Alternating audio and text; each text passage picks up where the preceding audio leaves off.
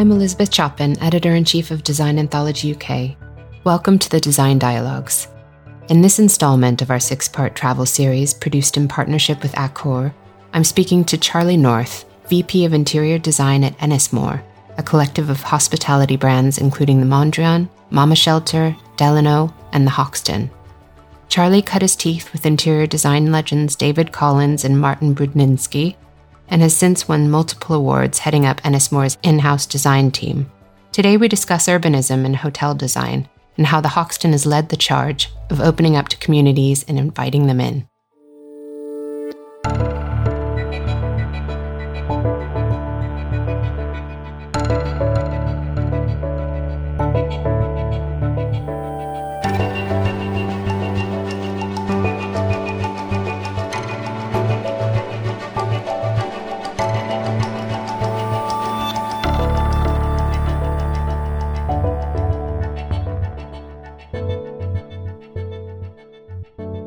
Hi, Charlie. Welcome to the Design Dialogues. Hi. Hey, let's get talking about the Hoxton.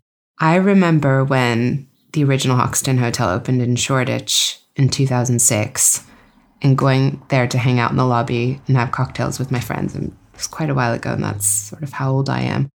And then there was a big gap until the next location opened in Holborn in two thousand fourteen, and then a kind of quick succession of international openings over the following seven or eight years. You have Hoxton, Paris, and Amsterdam, Chicago, L A, Rome, and beyond. I was wondering your take on how the brand has evolved over that time, and how has the design language evolved? Yeah, I think the design has always been an interesting one because every Hoxton is unique. The way that we approach the design, we invest a lot of time up front in analyzing the area, doing our, our research and spending time in the city or in the neighborhood specifically. The design of Hoxton's is always evolving. We spend a lot of time up front analyzing the neighborhood, doing a big research process. So the outcome is always different. There's this underlying thread of when you walk into the space, you know it's a Hoxton, but you won't really know what that is. There's like these nuances that just sort of come from it. But the design evolves with every site we do, and we think that's important for the brand. I know one of the brand taglines is that the Hoxton is a series of hotels rooted in culture and community, and that each one is a reflection of its neighborhood. So what are some of the local stories and cultural gems that have influenced the design narrative for recent openings? I think something that's really interesting, it's a story that I always think about, is um, when we were designing the Hoxton in Rome. We were used to just designing a, a lounge and a, and a bar and a coffee space in the way that we normally would. And um, partway through the design process, we spent a lot of time in Italy. And we realized that there's a very different coffee culture, for example, in Italy. For anyone who's spent any time in Italy, you see that people just go in, one euro on the counter, have an espresso, stand at the counter and drink it, and then they leave. And we were used to people lingering in our lobbies and hanging out for long periods of time. So that was quite interesting. That was the first time that we really focused on what the locals would want and how people use the space and how they would interact with the space. There's always little cultural nuances that we pick up on in every new city and new neighborhood that we go to. But that was one that really sticks out in my mind as, as quite interesting. When you first start on a new project in a new city, how does your team sort of start the research? And do you have guidelines as far as how much of the materials or the pieces need to be sourced locally, the artwork? Take me through what the team does to sort of integrate the locality. Yeah, we would spend at least a couple of weeks doing an intense research period, looking at the local neighborhood, sort of really understanding what it is that should inspire our design decisions. We do like a detailed photography deck to sort of like get an idea of color palettes and architecture. And we spend a good amount of time really understanding what we're working with so that we can do a design that is different and, and evolves. From an artwork perspective, we always work with local artists, and we'll have a local art consultant on board who will connect us with artists. And we often have like a big mural on the wall. So in Poblenou, we have this, and also in Shepherd's Bush and in Holborn, we have feature murals on the wall. And we've always had a local artist come in to, to do that for us. So it's a really nice opportunity for us to interact with the artist, give them some direction, but we hear their stance and their position and their ideas, and we end up with something really special and really unique to the area. One of the things that the Hoxton is known for is adaptive reuse of buildings and placemaking in cities. And the Shoreditch location was adapted from a car park, and Holborn was an old telephone exchange, and Paris is in an eighteenth century residence with those gorgeous staircases that we all love. From a design perspective, how do these projects differ, say, from the Southwark location where the building was purpose-built? How does the design process differ there? I think for us, we love an old building because it has so many stories and there's so much narrative that we can we can take from it to feed our design. New builds are harder, then you're really focused on the local community. But when you get an existing property, like you mentioned, we have Paris and Amsterdam, Los Angeles, Brussels, for example, there's just a story and a narrative. So Brussels was actually originally the I B M tower built in the sixties. There was this period called Brusselization, which was urban skyscrapers being built around this tiny, beautiful, ornate city. But this was one of those towers that was built. So that nineteen sixties influence is really steered through our design, even down to the pink bathroom suites that we have in the guest bedrooms. So it's really nice to have a story and a thread. And I think it really does help inform the design. Yeah, sort of as a launch pad. Yeah. There's a lot of talk about the hybridization of workspace and social space in hotels. Certainly the Hoxton was at the forefront of that movement in London. You know, that lobby in Shoreditch had people working on laptops long before co-working spaces were a thing. How's the way people live, work, and travel different now as opposed to the way it was fifteen to twenty years ago? And how has the Hoxton facilitated that through design? Yeah, it's funny. I've heard stories of startup businesses being run from the Hoxton lobby. Back in the days, like you said, it was probably ten years ago that people were sat there on their laptops using the free Wi-Fi because Wi-Fi wasn't free everywhere. Yeah, or more than ten years ago, really. Yeah. So it was always the unofficial place to work for freelancers and for self-employed people. And we've always embraced that. That's always been a really important part of that lobby culture. So that was always a good thing to have. And actually, that's that that inspired our co-working brand, Working From, because we knew that people love to hang out in our spaces. So if we could take the essence of the design of our lobby spaces and build that into a co-working space, then we knew we'd be onto a good thing. And we knew we'd be able to offer something that maybe some of the other co-working brands couldn't offer. So that was a really exciting opportunity for us. But the evolution of the way that people work, or the way that people live their lives. There's this notion of fluidity in the way that people live their lives now and the blend of work and family and leisure. And this started before the pandemic, but I think the pandemic has really influenced and just motivated this more. It's a big shift on priorities. So family first and business works around it. And I think that means that people can plan a holiday or a trip and they can stay there for longer knowing that they can work from that space as well as have family time. And there's almost this shift where it was business first, family second, and it's almost the other way around now. You can actually plan a holiday and then just tap on a bit and you can continue to work at the end. So I think all of these things impact the way that people use our spaces. How does that impact the way you design the spaces? I mean, our lobbies have always been designed to focus on a residential feeling. So it's homey and understated is our tagline for the hotel and the way that we approach design. So you really feel like you could be sat in your home and you can be working from home, but you're actually working from the hotel. And I think it's nice to have that sort of informal, relaxed feeling. And that's kind of what we strive for in the lobby spaces. And that's no different in the hotel lobby or in Working From. It's the same vibe and the same atmosphere. Yeah. I think that leads on to this idea of bringing cities and communities into the hotels, because the Hoxton sort of describes itself as a series of open houses and all of its lobbies are open round the clock. That was kind of a revolutionary thing to do because it was sort of moving away from the idea of exclusivity in hotels and keeping people out who weren't staying there and really bringing people and the city in and all of the good that comes with that. It was sort of a game changer, wasn't it, in that sense, you know, for hotels, not just working in hotels, but also the idea of creating spaces where you're welcoming other people aside from guests in. Yeah, I think the notion of a lifestyle hotel has been around for a, quite a long time, but I think the idea that we always felt like we wanted to have the feeling of a members club, but welcome to everyone.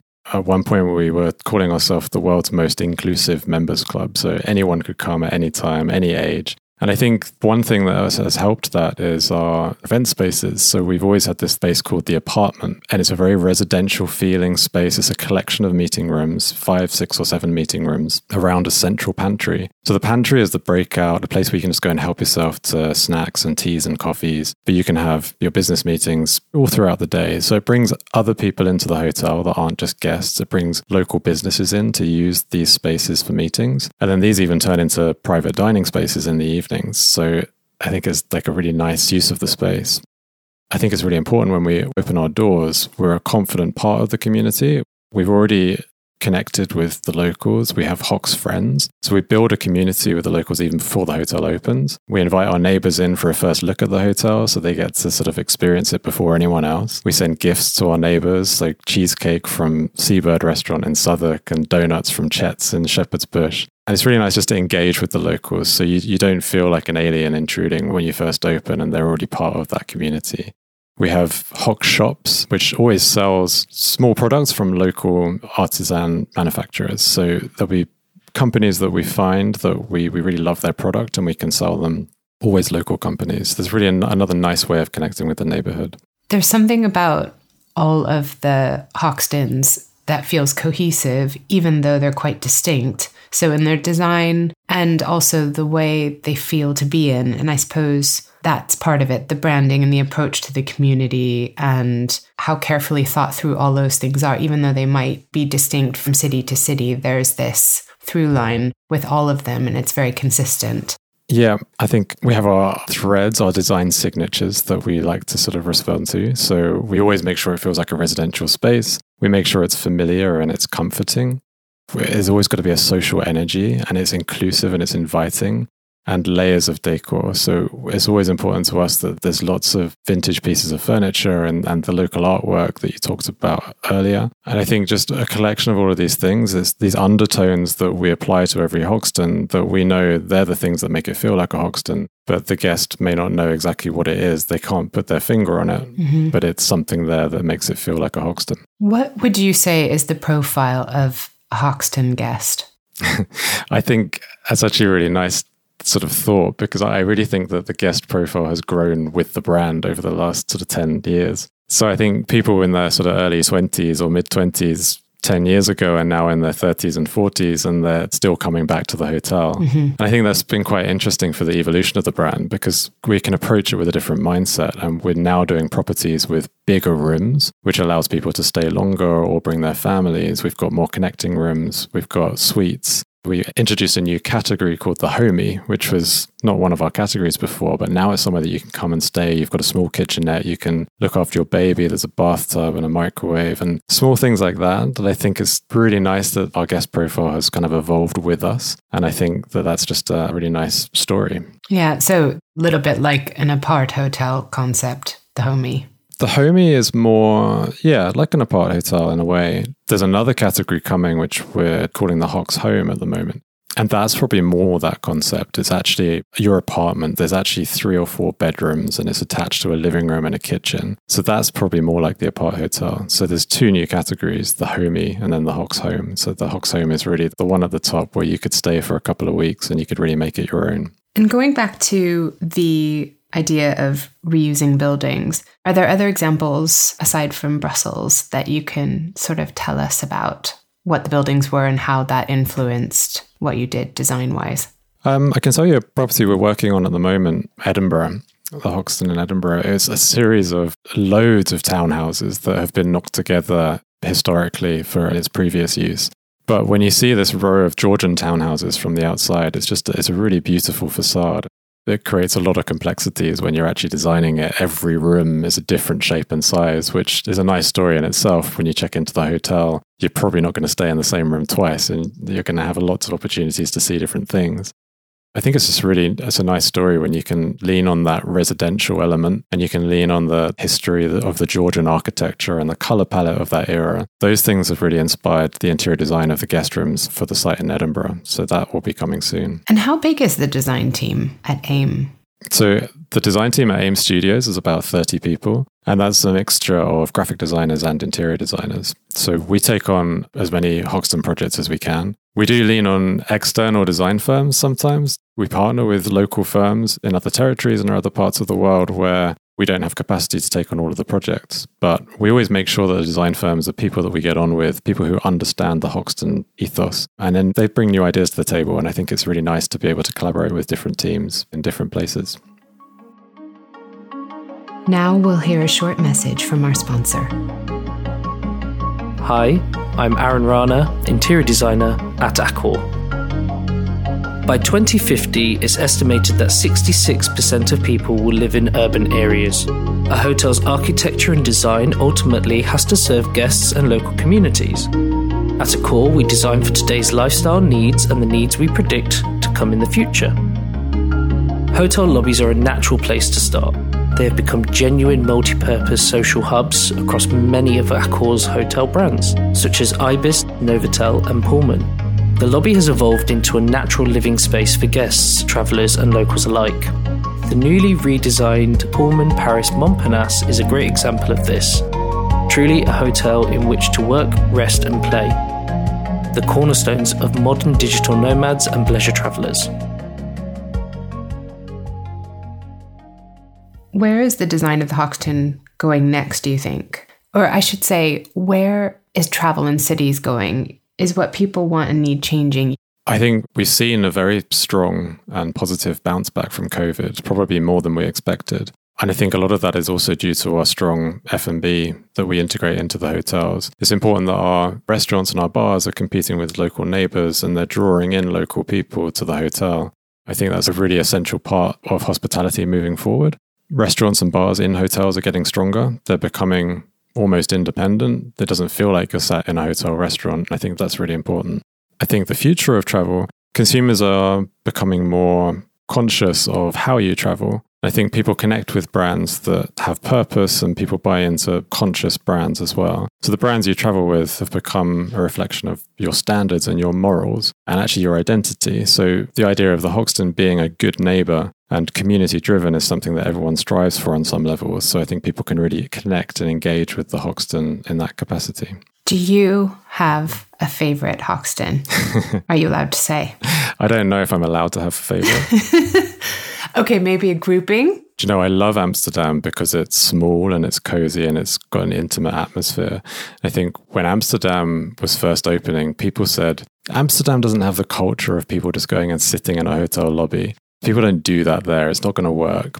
Six weeks after it opened, you couldn't get a seat. And I think it just goes to show the power of what a thoughtfully designed space can do and the whole service ethos of everyone being welcome at the Hoxton. It really worked in Amsterdam. And I love Amsterdam for that because it is a small space. It feels on a residential scale and it's a nice place to hang out. But I wouldn't go so far as to say it's my favorite, but um, it's definitely up there.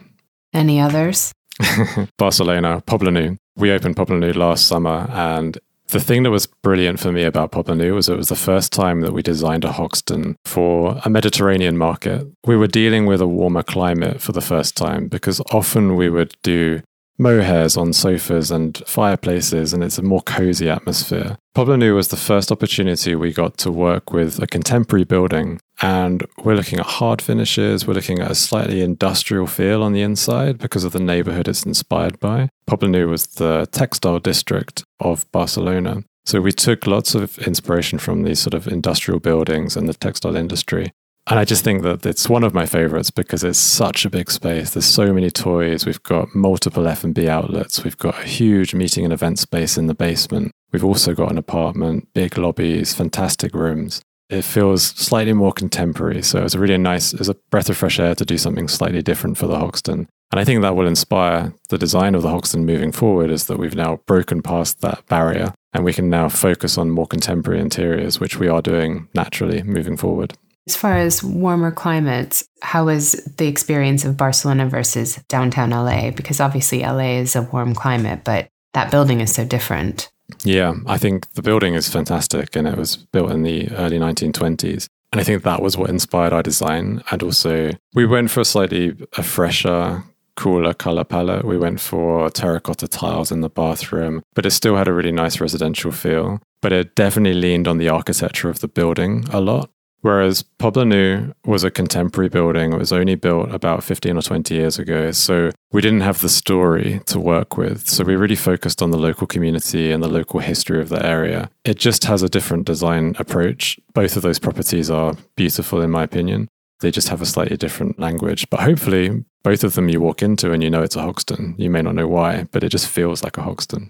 It's interesting what you say about Amsterdam and the communal space. There were doubts about whether it would take off, and it did. Were there examples of Hoxtons where you expected it to take off and it actually wasn't happening as quickly as you thought?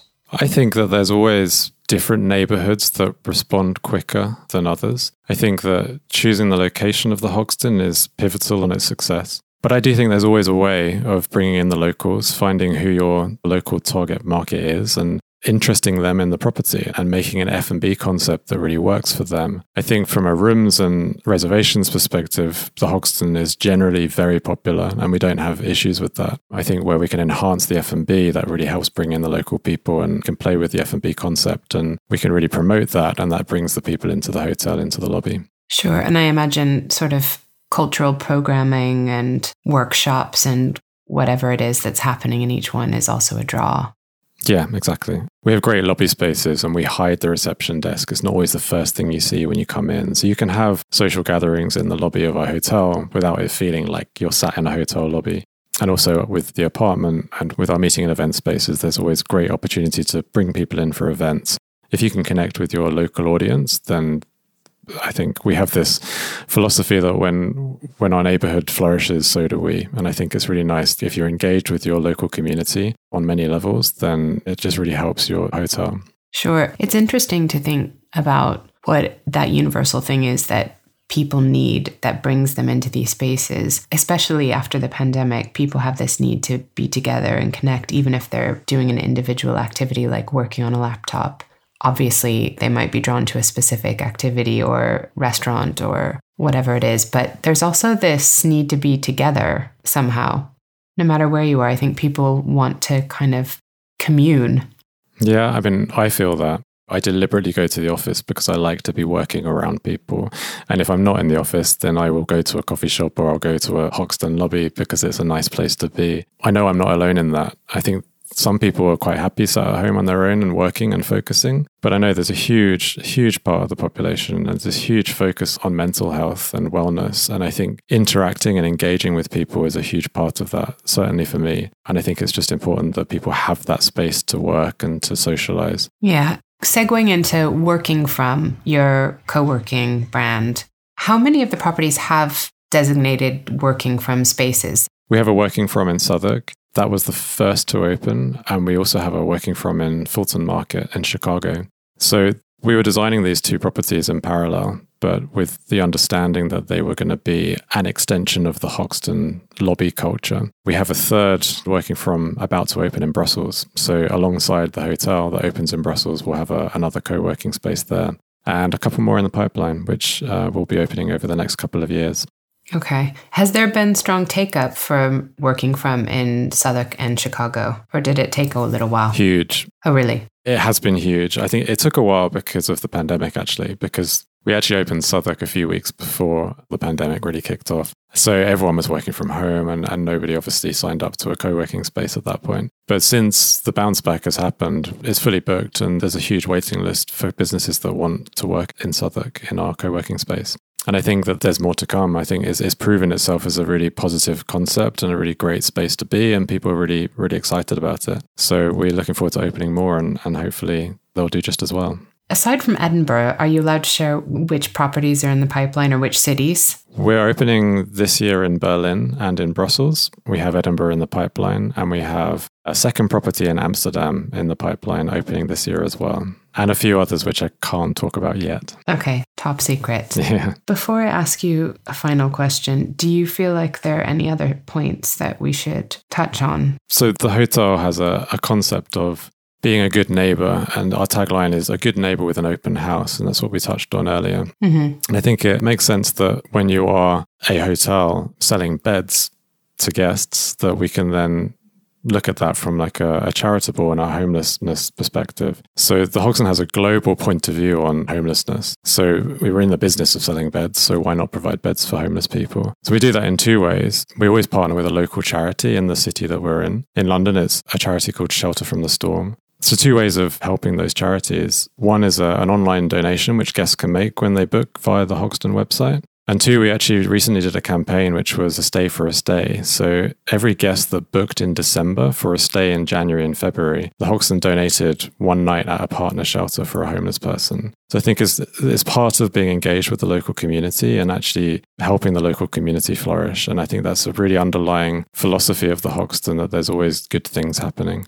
Also, even emergency support when there were wildfires in Portland and Los Angeles, providing accommodation for families who had been displaced. And the same thing in Paris when there were gas explosions. The families could immediately come with the proof of address just to say, look, I'm in trouble, I need somewhere to stay for a few nights. And the Hoxton Paris opened its doors and allowed people to come in for that. Yeah, I mean, it seems like this philosophy of openness and inclusion has been there from the very start, even before it was acquired by Ennismore. Where does it come from, this strong philosophy? It's top down, it must be. Yeah, absolutely. When Sharan initially acquired the Hoxton in Shoreditch a long time ago, Sharan is our, our co-C E O of, of Ennismore, and he was the founder of the Hoxton in that respect. He took an existing hotel and relaunched it. He created the philosophy that he wanted. He wanted this loungy, relaxed members club atmosphere, but open to everyone. And it was Sharan who took it forward to Amsterdam, to Paris, to Williamsburg, to other sites in London, and has made it an international business and an international hospitality concept. It does come from the top. Sharan is his concept, and um, it all comes from there. And I imagine that's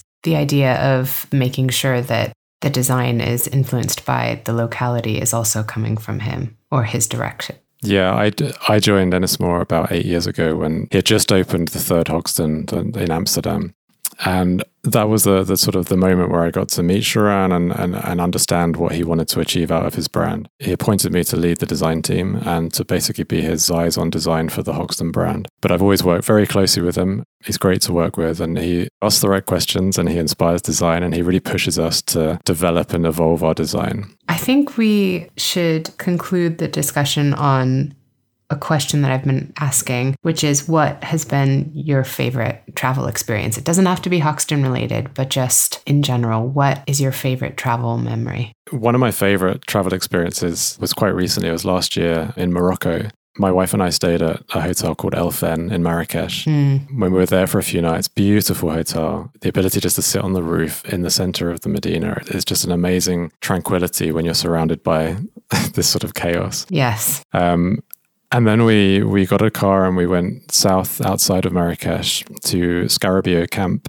They coin it dusty luxury. It's tents in the middle of the desert with a view of the Atlas Mountains. And it's just a place where you can't hear anything. You're surrounded by deserts and the mountain view in, in the background. The hospitality is incredible. The food is absolutely amazing. And you're really well looked after when you're there. And that was just a, a phenomenal experience, just to be surrounded by absolutely nothing and just read books for days. And I think it was such a such a nice experience. So what do you think? The Hoxton Marrakesh? Maybe. Is that ever going to happen? The Hoxton intense. It's quite an interesting point because the Hoxton has this ability to evolve outside of four walls. And we've done a couple of concepts. We did Camp Hox a couple of years ago where we did tents, and maybe we could take tents to the desert, but it was in Oxfordshire a couple of years ago. And we've taken that Camp Hox concept. We've done it in vans that you could rent and you can drive around in a little Hoxton. Mm-hmm. Currently there's Hox Chalet in France, and you can, it's on a takeover of a beautiful six or seven bedroom chalet, and we turned it into a Hoxton, and you can go and take over the whole place, and you have a, a chef that will cook for you, and it really is Hoxton in the mountains. So it's a great way of testing concepts, and maybe one day we'll have a Hoxton ski resort. Fabulous. I'm there. And also Hoxton Marrakesh when that happens. Exactly. I'll be there. I'll see you there. Brilliant. Thank you so much, Charlie, for talking to us, and we'll see you in the lobby. Great. See you then. Thank you. Bye.